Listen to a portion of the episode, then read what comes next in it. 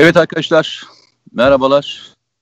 Ee, kusura bakmayın, normalde cumartesi günleri e, yayınımızı yapıyoruz. Dün e, şehir dışında çok güzel, nezih bir grupla, gençlerle, yüze yakın bir gençle beraber oldum. Ee, o yüzden dün gelemedim. Bugün e, bir gün gecikmeyle karşınızdayız Nedim'le beraber. Sağ olsun o da nezaket gösterdi. Bugünü aldı. Babalar gününde e, bir saatimizi sizinle beraber geçireceğiz. Öncelikle babasını e, kaybetmiş olanlara e, tekrar başsağlığı diliyorum. Büyük bir acı. Hepinizin farkındayım. İkincisi babalarıyla beraber zaman geçirenlere de ne kadar şanslı olduklarını bir kez daha hatırlatıyorum. E, ellerini öpebilecekleri, beraber zaman geçecekleri fırsatları oldukları. Üçüncüsü de bizim için hayatlarından vazgeçenlere ve e, bize bugünleri gösteren şehitlerimize ve onların evlatlarına önlerine saygıyla evliyorum. Onların yaptıkları metanetin karşısında gerçekten başımı kaldırasım gelmiyor. Diyeyim, sana bırakayım. Nedir? Evet, ben de öncelikle babaların e, en güzeli şehitlerimiz ve gazilerimiz Onların evlatları en gururluları aramızda. Ve onları unutmadan, onlara e, sadakatimizi, vefamızı unutmadan önce onların babalar gününü kutluyorum. Yılın her günü anneler günü. Sadece bir gün babalar hatırlanması yeter. Babalar çünkü ee, yeter yani babalar için ama anneler, annelerin hem çocukları üzerinde hem eşleri üzerinde çok büyük hakları var. E, o yüzden e, bütün evlatların babalar gününü kutluyorum. Anneler, anneleri, annelerini kutluyorum. Şehitleri rahmetle anıyorum. E, merhaba diyorum herkese evet. Evet buradan biraz başlayalım istersen. Çünkü her şeyi tartışıyoruz. Onu tartışıyoruz, bunu tartışıyoruz. Ama bu tartışmaların içerisinde bir gerçek var ki hayatta olmayan insanlar var. Bu hayatta olmayan insanların bir kısmı sağlık sebebiyle, başka sebeplerle aramızdan ayrılmış durumda.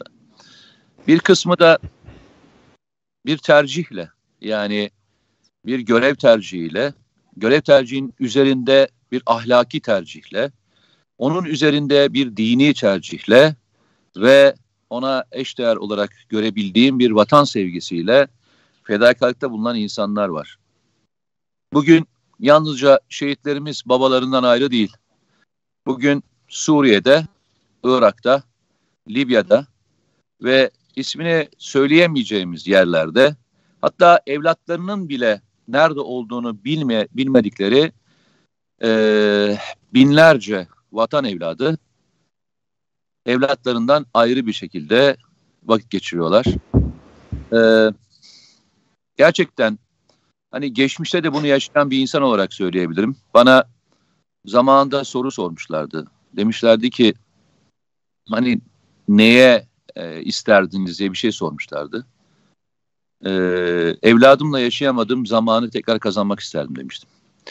Yani çocukluğunu görmediğim, büyüdüğünü görmediğim ama e, onun dışında belli aşamalarında bulunmadığım e, evladımla aynı günleri yaşamak isterdim demiştim. Bugün bizden çok daha yoğun çalışan arkadaşlarımız var. Çok ilginçtir. Mesela bir bir anıyı da anlatarak e, kendimle ilgili değil tabii ki. Her zaman söylüyorum. Bizim kahramanlarım, e, şehitlerimiz ve gazilerimiz. Onların hikayesi Gara'da şehit düşen Özel Kuvvet Tabur Komutanımız. Çok genç yaşta özel kuvvetlere giren bir arkadaşımız kendisi müthiş görevler yapıyor. Kendisini özel kuvvetçi olarak harika yetiştiriyor. Bütün kurslarını ve şeylerini tamamlıyor. Tam normal bir hayata girecekken askeri casusluk davasıyla tutuklanmak istiyor. Görevine devam ediyor bu arada. Görevlerini ifa etmeye devam ediyor. Daha sonra yine 15 e, Temmuz sonrasında Hakkari Komando Tugayı'na Oraya atanıyor. Orada göreve devam ediyor. Görevi bitiyor Görevi bittikten sonra tayini özel kuvvetlere çıkıyor. Hakkari'de olan birliği bu sırada Gara'da operasyonda. Yani Gara operasyonu yapacak olan. Yani Hakkari'den aşağı doğru iniyor. Böyle hayatlar var arkadaşlar. Yani bizim operasyon diye bahsettiğimiz ve geçtiğimiz hikayelerin içerisinde böyle hayatlar var. Ve Gara'da kendisi S3'ü düzeltiyorum S2'si yok pardon S3'ü ve e, en yakın e, da olan e, Assubay ile beraber üçü biliyorsunuz Gara'da şehit oldular. O kurtarma operasyonunu planlayan e, tabur komutanıydı. Ekibiyle beraber oradaydı. En önde giden de onlardı. Hep hayatta önde gittiler arkadaşlar. Onların evlatları yok mu? Var. Onların e, eşleri yok mu? Var. Onların babası, annesi yok mu? Var. Kardeşleri yok mu? Var. Bir operasyon diye söylüyoruz ama o operasyonun içerisinde binlerce hayat olduğunu atlıyoruz ve ıskalıyoruz. Asıl belki konuşulması gereken de biraz daha onlar. Nedim, neyi konuşmak istiyorsan konuşalım bugün. Neyi konuşalım? Bilmiyorum valla ee, yine oradan gidelim bence. Aslanlardan konuşalım. Gerçek aslanlardan konuşalım. Başka türlü aslanlardan mı var? Teröristlere de aslan diyenler çıkıyor ya bazen. Ha, anladım. Ondan sonra dolayısıyla oradan doğru gidelim diyorum. Şimdi tabii konu şeye geliyor. PKK terör örgütünün siyasi ayağına geliyor tabii. Ee, demokrasi, barış, özgürlük kılıfıyla e, bu toplumda e, operasyon yapan, bu toplumu bölmeye çalışan e, insanlar var. Dolayısıyla şeye gelelim. Şu İzmir'de yaşanan olaya, o saldırıya, o bir alçak, bir namussuz bir terörist tuttu HDP il binasına gidip orada bir tane genç kızı Deniz Poyraz'ı katletti. Vahşice. Ee, yani vahşi yani bu, bu terör terör başka bir şey değildi. Terörizm budur. Bir kişi de yapsa e, siyasi amaçla yapılan bu terörist ya terör eylemi mutlaka yine hukuk içinde hesabı sorulacak yani. Korkunç olan şu tabii e, o kızımıza da yani gerçekten rahmet diliyorum. Kimin ne olduğu hiç önemli değil bize. Kimliği hiç önemli değil. Bir insanın, bir masum insanın bu şekilde katledilmesi acı bir şey. Ama olaya gösterilen tepkilere bakıyorsunuz. Olayı kullanma biçimine bakıyorsunuz. Ee, bir korkunç bir bir provokasyon. Hani seninle bizim sürekli konuştuğumuz, dikkat çektiğimiz toplumda e, belli e, fay kırıklarını tetiklemeye çalışan böyle Türk Kürt çatışması yaratmak isteyen, Alevi Sünni çatışması yaratmak isteyenler yavaş yavaş amaçlarına doğru ilerliyorlar. Çünkü bir türlü istenen kaos yaratılamıyor. Çünkü bir kaosu e, engellemenin en önemli yolu onu deşifre etmekten geçer. Yani olayı anlarsanız, anlatırsanız o kaos e, mimarları bundan vazgeçmek zorunda kalırlar. Başka bir plana geçerler. O planlar adım adım uygulanıyor. Daha sonra e, öldürülen, e, katledilen kızın e, Deniz Poyraz'ın babasına PKK'nın yayın organı mikrofon uzatıyor. O da dağdaki PKK'lı teröristlere aslanlar falan deyip duruyor. Acılı ve acının üzerine bir şey söylemek şey olmaz. Yani bizde yedisi çıkmadan, kırkı çıkmadan, elli ikisi çıkmadan e, şey yapmayız. Ama biz siyasi bunu bunu bu acıyı bu yönde kullananlara karşı cevap veriyoruz. Babasına, ailesine falan değil. O onun e, evlat acısı ayrı bir şeydir. Ama PKK'nın yayın organı Mezopotamya mikrofonu uzatıyor ve bir demeç alıyor. İşte e, efendim Kürdistan diyor, deniz Kürdistan denizdir diyor. Efendim dağdaki aslanlar sayesinde biz düşmana karşı savaşıyoruz diyor. Düşman dedikleri de Türkiye Cumhuriyeti Devleti, Türkiye Cumhuriyeti Devleti'nin ordusu, askeri, polisi. Ve bunu da yayıyorlar, kendileri yayıyorlar. Yani biz uzatmıyoruz, biz kimseden bir şey zorla şunu söyle bunu söyle bir şey yapıştırmıyoruz. Ve bunu da çok güzel kendileri siyasi olarak kullanıyorlar. Ee, o babanın o andaki duygularını o şekilde kullan. Düşüncesi ne olursa olsun beni hiç ilgilendirmiyor. O anda çok farklı şeyler de söyleyebilir. Biz çok değişik tepkileri de gördük. Olabilir. Şehit yakınlarından da çok değişik tepkiler gördük. Ama dediğim gibi bunu kullanış biçimi, onların bu terör örgütü yandaşlarının kullanış biçimleri e, ilginçti. O yüzden e, böyle e, tam da babalar gününde e, böyle PKK'lı teröristlere aslanlar diyecek. Onu yayacaklar sosyal medya üzerinden. Ben mesela paylaşmadım bunu. Oysa benim bir sözüm vardı hatırlarsan televizyonlarda. Ee, bir, bir siyasi parti terör örgütüne yandaşlık yapamaz. Anayasa üzerine yemin eden bir siyasetçi terör örgütünü terör örgütü olarak görür, onunla mücadele eder, demokrasi hukuk içinde siyasi mücadelesini verir. Ama PKK ile başının adını anamaz. Böyle siyaset olmaz. Çünkü şu korkunçluğa bakar mısın? Sivil e, yaklaşık 6 bin civarında sivil katletti PKK. Bunların hemen hemen tamamı o haklarını savunduğu Kürt kökenli vatandaşlarımız. Büyük çoğunluğu. Ama büyük çoğunluğu 84 yılından itibaren hatırlasın insanlar. Büyük çoğunluğu Doğu ve Güneydoğu Anadolu olmak üzere Kürt kökenli insanlar.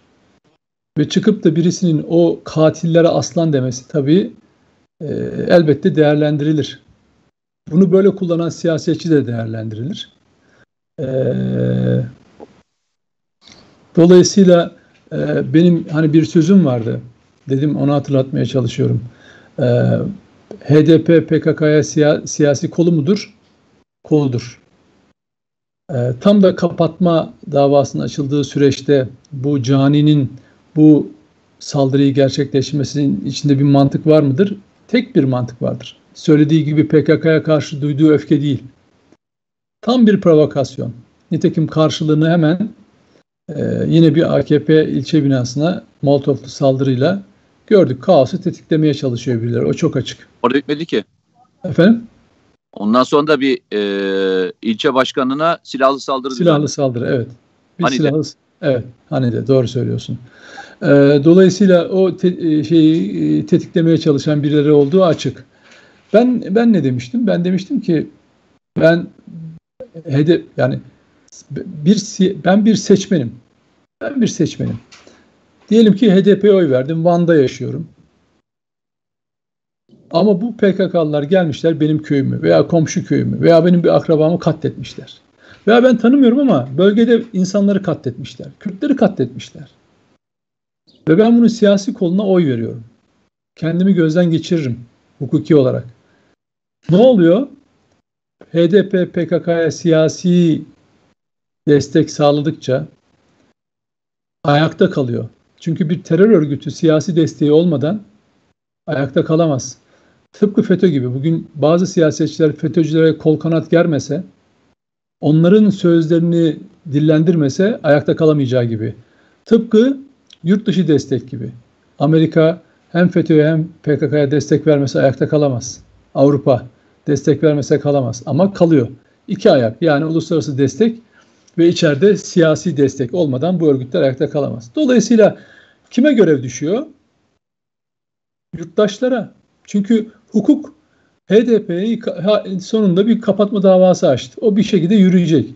Peki benim insan olarak, yurttaş olarak hiçbir sorumluluğum yok mu? Ben eli kanlı bir terör örgütünün siyasi koluna oy verebilir miyim?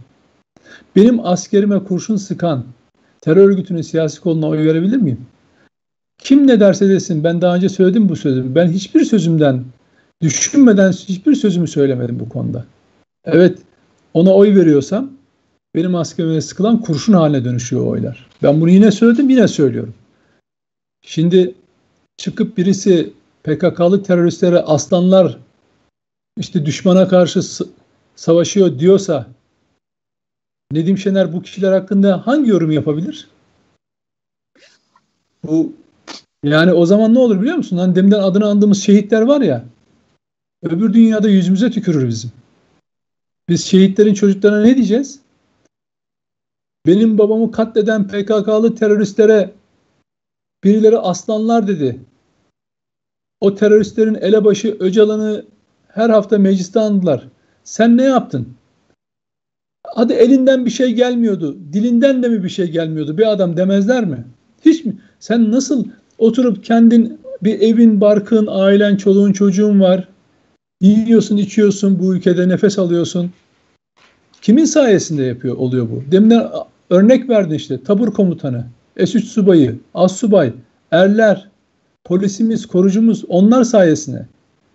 Bu ülkeyi bölmeye çalışanlar bile, bu bütünlüğü bölmeye çalışanlar bile onlar sayesinde bu ülkede nefes alıp verebiliyor. Yiyip içebiliyor, hayatlarını sürdürebiliyor. Nedim, bir tam burada bir şeye girebilir miyim? Örneğe evet. girebilir ee, Sen Elbaba geçmiş miydin hiç? Yok, hayır. Bir gün inşallah e, seninle beraber gitmek nasip olsun. Tabii. Ve söz olsun beraber gidelim. Tabii. Seni götüreyim oraya. Gideriz olur. Ee, neden bir şey göstermek istiyorum sana ama arkadaşlara e, gördüğüm bir sahneyi anlatmak istiyorum eğer e, uygun görürlerse. Evet. Hepinizin bildiği bir Akil Tepesi e, Elbap'ta çatışması vardı hatırlarsan. Özel kuvvet biriminin e, ve e, bazı diğer görevli e, askerlerimizin şehit olduğu. DAEŞ'lerin yaklaşık 150'ye yakın DAEŞ'in saldırdığı bir yerdi burası. Orada Bülent Binbaşımız vardı biliyorsun. Özel Kuvvet Tabur Komutanı. Evet. Bülent Binbaşım orada şehit olduktan sonra o Akil Tepesi'nin hemen altında bir tane okul var. Bir ilkokul. Ben e, Elbap alındıktan sonra işte Fırat Kalkın Harekatı bitmiş. Artık Türk Silahlı Kuvvetleri ve diğer unsurlar yerleşmiş ve orasının rehabilite edildiği bir dönemde gittim. Çatışma döneminde de oradaydım. Yani Elbap girilmeden de oradaydım. Ondan sonraki dönemde de oradaydım. İki dönemi de çok iyi hatırladığım için söylüyorum. O aşağıdaki okula gittik. Okula e, Bülent Binbaşı'nın ismini vermişler.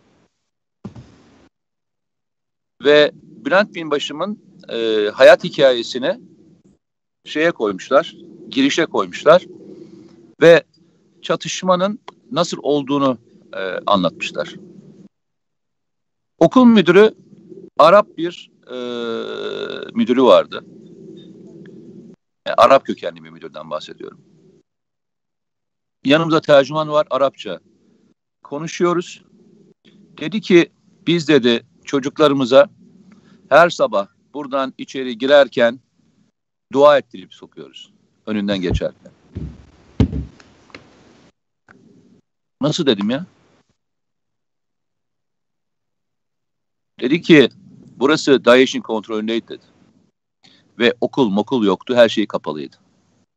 Bülent Binbaşım sayesinde biz bugün bu çocuklar burada okul okuyorlar. Biz burada öğretmenlik yapıyoruz. O yüzden her sabah buradan geçerken çocuklarımıza dua ettirerek önden geçiriyoruz. Tabii.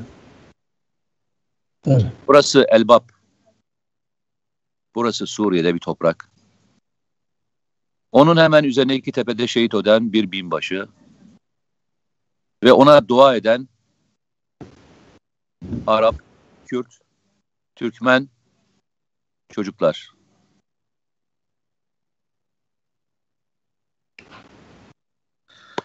Uzaklaşalım biraz buradan. Ee, geçen sen de yazdın. Ee, ben de bugünlerde konuşacağım özellikle gireceğim. Ee, jandarma operasyon sırasında e, kırmızı lisede aranan yaralı olarak ele geçirdiği bir e, Botan eyalet sorumlusu Murat Karyalı'nın da uzun yıllar e, sözde liderin korumalını yapan Şişman'ı ele geçirdi biliyorsun. Evet, Ve onun evet. ifadeleri e, kendi isteğiyle vermiş olduğu ifadeler ve videolarda e, basın mensuplarıyla paylaşıldı. Hepinizin malumu. Sen de seyrettin muhtemelen bir kısmı. Evet. Hepsini evet. seyretmiştir. Orada çok ilginç bir bölüm var. Örgüte katılım sürecine 11 yaşında nasıl örgüte katıldığını anlattığı bir hikaye var. Hatırlıyor musun? Evet. Pikniğe gidiyorlar. Sen mi anlatmak istersin? Yok sen anlat. Buyur. Arkadaşlar 11 yaşında birisi bunlar bir arkadaşı var. Arkadaşı vasıtasıyla e, temasa geçiyorlar. Diyorlar ki Van'a gidelim. Tatvan'da piknik yapalım. Birkaç gün piknik yapalım. İşte nasıl gideceğiz, ne yapacağız? Biz götüreceğiz diyen bir ekip ortaya çıkıyor. Biz sizi götüreceğiz diyorlar şeye, Tatvan'a, pikniğe götüreceğiz. Bu arada PKK ile falan hiç alakası yok. Hiç temas kurmamışlar. Daha öyle bir PKK konusunu falan da bilmiyor. Ama diyorlar babana, annene söyleme. Hemen gideceğiz, geleceğiz. Nasıl olur, nasıl olur falan derken aklına giriyorlar. Ve 11 yaşındaki bu çocuklar 4-5 kişiyi bir araçla birisi alıyor, götürüyor ve ama giderken başka bir yere gidiyorlar. Bunlar Van'a gitmiyorlar da başka bir yere doğru sarpıyorlar.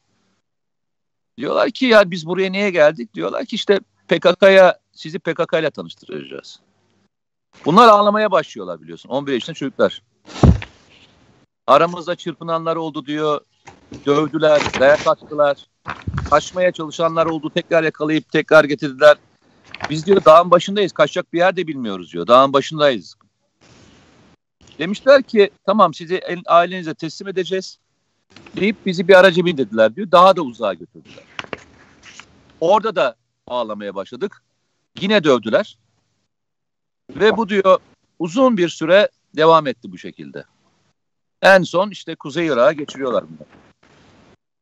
11 yaşındaki çocuklar. En son cümlesi beni çok etkilemişti. Bizi diyor dağa kaldıran, dağa götüren adam daha sonra öğrendik ki diyor evlenmiş, çoluk çocuk sahibi olmuş, kendisine başka bir hayat kurmuş ve hayatını şu anda devam ettiriyor diyor. O gün diyor benimle beraber dağa götürdükleri aynı grupta olan yaklaşık 20 kişiye yakındık diyor galiba hatırlamıyorsam öyle diyor. Bir tek sağ kalan benim diyor. Benim sağ kalmam da mucize diyor. Çünkü gerçekten çatışma sırasında birden fazla mermiyle yaralanıyor. Öyle bir iki üç değil. Baya büyük bir mermiyle yaralanıyor. Ve askerlerimizi askerlerimizin onu nasıl kurtardığını da anlatıyor. Yedi serum takarak hastaneye yetiştiriyorlar. Beni diyor bir dakika bile arazide bırakmış olsalardı diyor. Serum bile takmamış olsaydı ben ölmüştüm diyor. Beni diyor helikopterle yedi serum takarak getirdiler hastaneye. Hastanede diyor bana baktılar. O kadar çok kanaman vardı ki kan ihtiyacı oldu. Bana kan verenler de yine askerlerdi diyor. Ben o zaman anladım diyor. Hayatım boyunca ne kadar büyük hata yaptığımı. Ve ondan sonra kendi isteğiyle bu itirafları kullanılmak üzere terör örgütünün ön, e, kişilerine yayınlanmak üzere kendisi veriyor. Yani çok ilginçtir. Yani anlatılacak çok şey var. İstersen buradan biraz gidelim. Ondan sonra da e, herkesi babalarıyla ve e, arkadaşlarıyla beraber zaman geçirmek için de bırakalım. E, şimdi, şimdi tabii e, ben dünden beri ben paylaştım bunu. Hı hı. E, bu videoları. E, ondan sonra ne olacak diye bir bakayım dedim. Gün içinde biraz izleyicisi oldu. Hatta bir ara trend topik listesine de girdi. Ama bir mafya elebaşının videolara kadar ilgi çekmedi Mete. Bu kişi 11 yaşından 36 yaşına kadar yani 25 yıl PKK'nın içinde üst düzey yöneticilik dahil her şeyi yapmış. Kara yılan, kara yalan o alçak terör elebaşının da oğlum diye sahiplendiği e, sözde Botan Eyaleti Komutanı. Şu anda Türkiye topraklarında zannederim en fazla 200-250 civarında PKK'lı terörist var. Bunların da yüzde 40'ının lideri konumunda bu kişi. Yani bu bize bizimle paylaşılan, kamuoyuyla paylaşılan verdiği bilgilerin çok azı. Fakat e, nedense PKK içinde tam 25 yıl buna hendek çukur eylemleri dahil olmak üzere birçok eylemin içinde bulunmuş bir kişinin PKK ile ilgili yaptığı itiraflar hiç nedense bir mafya elebaşının videoları kadar dikkat çekmedi. Birileri nezdinde aa öyle miymiş? Yani diyor ki mesela bu kişi Fırat Şişman, Özgür Gabar kod adlı eleman diyor ki biz dış güçler kullanıyor. Çekirdek kadro diyor o barış süreçlerini falan diyor çok diyor sabote etti diyor. Dış güçler diyor bunu kullandı falan diyor. Onlar rahatı yerinde diyor biz diyor ölüyoruz falan diyor. Hani o demokrat aydın böyle yazar çizer mangalda kül bırakmayan anladın mı? Böyle mafya elebaşının her pazar ne diyecek diye uykularından uyandıkları kimileri de ilişkili olduğu için uyuyamayanlar, geceleri uykuları ge- gelmeyenler hararetle onu bekliyorlar. Arkadaş 40 yıl içerisinde 15 bin sivil ve resmi vatandaşımızı şehit etmiş. Onun kat be kat PKK'lı yani kaçırılmış, kandırılmış, örgüte katılmış kat be kat PKK'lı var öldürülmüş olan. Yani rakam 40, 40 binin üzerinde bir rakamdan bahsediyoruz. Hiç ya örgütte 25 yıl olan gelen bir kişi kendi isteğiyle ha yani öyle bir e, yazılı itiraf metni ya da bir şey değil. Kendi isteğiyle oturup 10 tane video çekiyor. E, kamuoyuyla paylaşılsın istiyor söyledikleri. Kamuoyunun bilmesi gereken kısımları. Yani Ama, muhtemelen e, birçok video vardır. O videoların büyük bir kısmı da örgütü deşifre eden videolardır. Bize o, şöyle, kamuoyunu ilgilendiren kısmını. Tabii tabii hala sorgusu e, tabii verdiği vereceği bilgiler devam ediyor ve yararlı bilgiler çok fazla veriyor tabii örgütün çöküşüyle ilgili. Onların so- şeyleri devam ediyor. O süreçler devam ediyor. İlginç olan şey şu. Hiç diğer kesimlerden bir dakika mesela PKK'lı elebaşlarından veya yayın organlarından ya biz bu adamı tanımıyoruz. Böyle bir adam yoktur. Ya da söylediği yalandır falan hiç duyuyor musun? Ya da Türkiye'deki o tırnak içinde demokrat kamuoyu hiç tepki verdiğini görüyor musun abi? Ama bir mafya elebaşı, tecavüzcü, leş bir mafya elebaşı tamam mı? Milletin malına, mülküne çöken elebaşı konuşunca e, yani neredeyse hani Cumhurbaşkanı adayı gösterecek hale geliyorlar. Ya birileri var ki mesela Türkiye'de hani böyle muhaliflikte toz kondurmuyor. Şimdi video yayınlamayınca ya nerede bu adam sağlığından endişe ediyorum hiç merak edeceğim aklıma gelmezdi gibi meczupça asla ve asla e, aklı salim bir insanın söylemeyeceği şeyleri söyleyip yazan insanlar var. Ya 40 yıldan beri bu ülkede terör estiren PKK e, elebaşının tam 25 yılını örgütün içinde geçirmiş birisi her şeyi anlatıyor. Ya hani ne oldu sizin vatan sevginiz? Hani vatan severiz, vatan severiz. Ne oldu sizin vatan sevginiz ya? Hani gerçeğe olan saygınız nerede? Yok. Neden? İşlerine gelmiyor. Neden? Senin HDP'liler kızar. Rahmetli oldu galiba. Kanserden mi öldü? Kim? Bir tane e, sol canahtı bir yazar vardı. E, bu PKK ile ilgili çıkışları vardı. Sonra kanserden öldü galiba. E, Onay, Onar Kutlay'ın ölümüyle ilgili bir şey yazardı. Hani bomba Cüneyt, Ce, Cüneyt Cebenoyan bir gün ne? yazarı. O tam güzel bir şey söylüyordu. Onun, onun, onun, onun kız kardeşi Onat Kutlar'la beraber PKK'nın bombalamasında e, Taksim'deki Marmara kafede e, yerleştirdiği bombayla hayatını kaybetti. O derdi ki bizim mahallede PK, şeye benim katillerimizi övenler var. Tepki göstermemelerini bırak övenler var falan diye böyle kızgın küskün şeyler söylerdi. E, açıklamalar yapardı. Yani PKK'nın böyle. O yüzden ben bunlar biz bunları niye anlatıyoruz? Biz bunları Uğur Mumcu'yu Tabii. katlederler ama umursamazlar. Bak üstad hocam Onlar şöyle, kutlar gibi bir, bir öldürülür umursamazlar. Bak, değil mi? Uğur Mumcu öldürülmeden önce eşine diyor ki Özgür Gündem gazetesini okuyor. Bak Özgür Gündem gazetesi. Unutmayın arkadaşlar bu ülkede Özgür Gündem gazetesi çıktı. Bu ülkede kendine muhalif addeden insanlar Özgür Gündem kapatılacağı zaman nöbetçi genel yayın müdürlükleri yaptılar. Destek olmak amacıyla. Bu gazetede gazeteci Uğur Mumcu hedef gösterildi. Uğur ya, bunu biz ben yani, söylemedim. Bak Kur'an, bunu ben söylemiyorum. Yayın yönetmenleri yapanlar şu anda muhalif e, ha, tabii tabii. Muhalif televizyon kanalı tabii, sahibi. Sen ne tabii. diyorsun ya? Abi şimdi yanlış mı biliyorum ben? Aynen aynen aynen. Yok hocam. ya. Tabii. Abi sen vatansever değilsin kardeş. Tabii tabii. Tabii. Bak şimdi her 24 Ocak'ta da bir Uğur Mumcu anması yaparlar ki gözlerin yaşarır. Zannedersin ki ya bak ben demiyorum, sen demiyorsun, başka biri de söylemiyor, onlar da söylemiyor. Uğur Mumcu bizzat kendi söylüyor. Eşi de kitap Özgür Tabii Özgür Gündem gazetesindeki Yaşar Kaya'nın yazısını okuduktan sonra bunlar beni öldürecekler diyor. Niye? Çünkü PKK'nın arkasındaki CIA Mossad bağlantısını araştırıyor ve Uğur Mumcu bunu eleştirirken de Yaşar Kaya PKK yöneticisi onu hedef gösteriyor.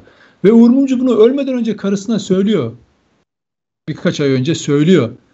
Ve gerçekten dediği gibi oluyor. Şimdi bak şöyle bir şey hocam. Katledilmiş gazetecinin eşi kitap yazarak bunları açıklıyor. Böyle böyle oldu. Biz böyle konuştuk. Uğur böyle dedi diyor. Tamam mı?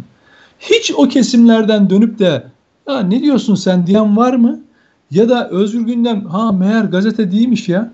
Doğrudan insanlara hedef gösteren bir paçavraymış. Bir PKK paçavrasıymış diyebilen var mı abi? Yok. Ama gazete bak o yüzden söylüyorum. Bizi izleyenler yani biz bunları biliyoruz. Onlar da biliyorlar. Ama şu kafanız bulanmasın. Bizim derdimiz size gerçeği anlatmak. Bunların hiçbir sözüne inanmayın.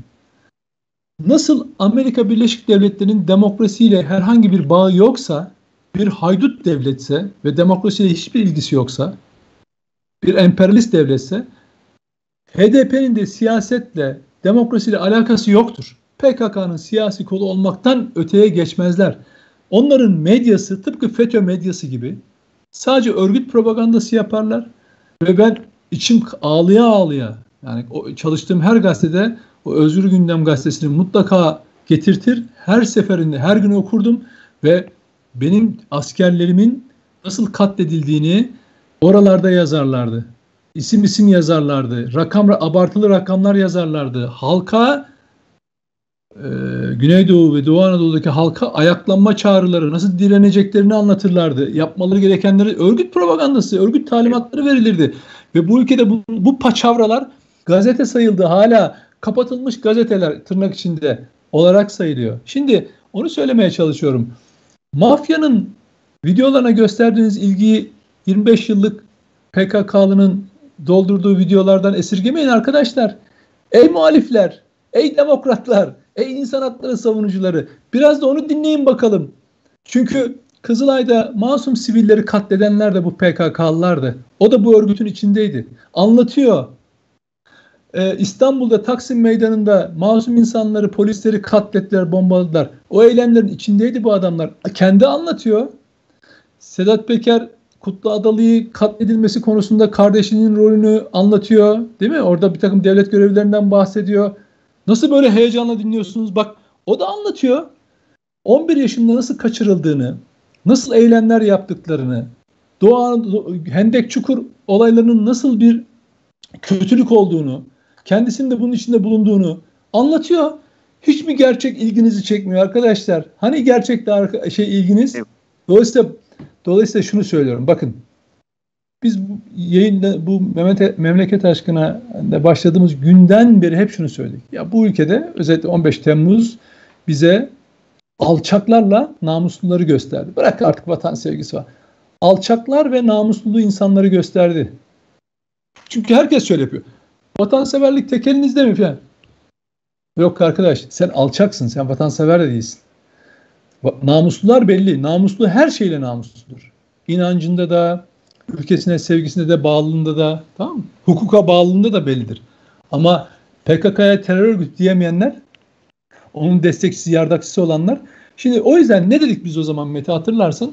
Biz sesi çıkmayanların sesi olmaya çalışacağız. Zaten sana bana sürekli yüklenmelerini, hakaret etmelerinin nedeni ne? Hedef göstermelerini. Susalım istiyorlar. Mesela biz şimdi sussak, hiç konuşmasak, yani onların yanında yer alman gerekmiyor. Sussan, konuşmasan hiç adını anmazlar. Bak adını adımızı dahi anmazlar. Hiçbir hakarette de bulunmazlar. Ama çünkü susturmaktır burada. Baskılayıp susturmaktır. O, oysa hiç fark etmez. Haklı olduğun yerde ne hangi konuya inanıyorsan haklı olduğun yerde bunu söyleyeceksin. Bunu yapacaksın. Dayanamadıkları da o. Dayanamadıkları o. Bir tane ses, iki tane ses bütün ayarlarını bozuyor. Bütün yalanlarını boşa çıkarıyor. Çünkü onlar her olayda bir farkındasın bir olay olduğu zaman bile hemen o olaya bir e, tanımlama getirerek bir yorum yaparak o olayın nasıl anlaşılması gerektiğini için uğraşıyorlar. Yani bu HDP yapılan saldırı konusunda. O neler yazdılar, neler çizdiler. Bak orada anlatılanlar, olanlar, olaylar, olgunlar nasıl ilerliyor? Sen e, televizyonda da konuştuk bu konuyu da. Yani ruhsatlı silah e, bulunduran bir cani gidiyor.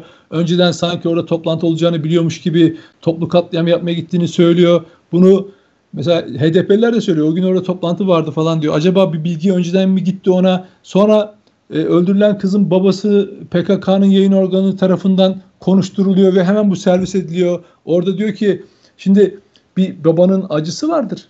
Bir babanın acısına hürmet edilir. Ama orada o adam bu lafları nasıl ediyor? Hangi amaçla ediyor ve nasıl servis ediliyor? Mesela dersin ki mesela bu babanın acı bir baba acıyla böyle şeyler de söylemiş olabilir. Ama bir yayıncı olarak dersin ki duygusal anıdır. Bunu onun izni olmadan kullanmamalıyım.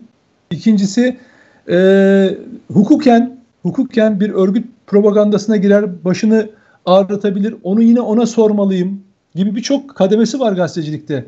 Hayır, alıp tam o olay, acılı olay üzerine ne yapıyor? Örgütün düşmüş, çökmüş moraline, bitmiş moraline bir enjeksiyon yapıyor. Bir vitamin takviyesi yapmaya çalışıyor. Karayılan söylüyor bitiyoruz artık falan diyor. Bak 25 yıllık PKK'lı çıkıp itirafçı oluyor anlatıyor her şeyi anlatıyor ve çok içten anlatıyor. Ve işlediği suçlar devlet tarafından da biliniyor. Bu şu anlaşılmasın. Ben bunu doğrudan sordum yetkililere. Yani bunları söyledi diye bu kişi işlediği suçların hayır. Şu anda tutuklu ve yargılaması olacak elbette ki bunun. Ve hiç bugüne kadar teslim olmuş hiç kimseye devlet sen konuş, itirafçı ol, seni biz evine bırakalım. Hayır yok. Bu Diyarbakır anneleri suça karışan muhakkak suçun karşılığını tabii, öder. Mutlaka tabii onu onu onu şey o, yapıyor. O bir şey değil. Tabii. E, e, çok teşekkür edelim arkadaşlara da zamanını almayayım merkezin çünkü babasıyla zaman geçirsin, ailecek zaman geçirsin, sohbet etsinler. Bugün biraz ağır konulara girmeyelim. E, o yüzden de beraber zaman geçirelim. İstiyorum hep er beraber. Arkadaşlar biz elimizden geldiği kadar atmaya çalışıyoruz. Ee, tabii bütün karar sizin. Konuştuklarımızı etraftan atmak da size ait olan bir şey. Ee, inşallah hep beraber e, daha güzel günlerde beraber oluruz. Bir kez daha babanızın gidin elini öpün. Ee, bugün gidemiyorsunuz ama belki yarın gidin babanızın mezarını ziyaret edin bir dua edin. Ee, Allah e, sizi babanızdan yaşıyorsa ayırmasın diyelim. Duayla bitirelim. Allah'a emanet olun. Görüşmek üzere. Görüşürüz arkadaşlar. Sağ olun.